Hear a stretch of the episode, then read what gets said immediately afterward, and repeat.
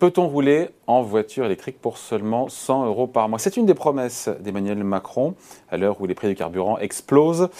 C'est une mesure qui a de quoi séduire sur le papier. Bonjour Émilie. Bonjour David. Bon, on en est où de cette promesse? Est-ce qu'elle pourra être tenue? Parce qu'elle est alléchante. C'est vrai qu'effectivement, Emmanuel Macron avait fait une, de ses promesses euh, phares de campagne. L'idée, c'était via un système de leasing, donc de location, hein, de, proposer une offre abordable à tous ceux finalement qui n'ont pas les moyens de s'offrir un véhicule électrique. Alors si on lit entre les lignes, finalement, ça s'adressait surtout aux ménages qui, faute de transport collectif, n'ont pas d'autre choix bah, que d'utiliser leur voiture pour se rendre au travail. Donc finalement, tous ces habitants des zones rurales et urbaine, hein, qui avait d'ailleurs soutenu euh, le mouvement des Gilets jaunes euh, en 2018.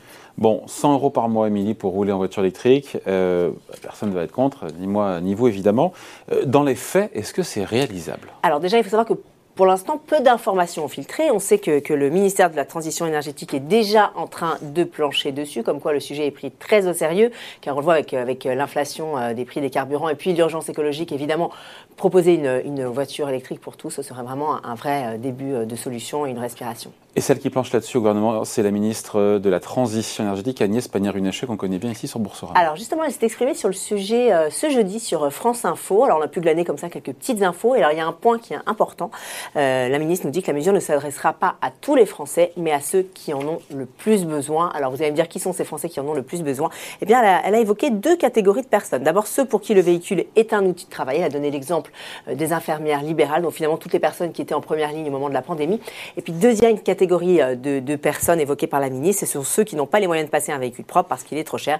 Donc vous voyez, deux critères sont pris, euh, sont pris en compte, le critère de ressources et puis l'éloignement géographique du lieu de travail. On voilà, s'y attendait un petit peu. Est-ce qu'on sait quand les ménages pourront espérer profiter bah, justement de ce système de leasing Alors selon Agnès Pannier-Runacher, ça, va ça va dépendre de l'issue des réunions entre les différents acteurs, donc euh, la filière auto, l'État et puis les banques, et a priori ça devrait prendre du temps, nous dit-elle. Euh, ce ne sera pas euh, probablement pas pour septembre, alors que son, son entourage il y a quelques jours évoquait bien une insertion de la mesure dans la future loi de finances rectificative. Pour cet été. C'est flou pour l'instant. Voilà.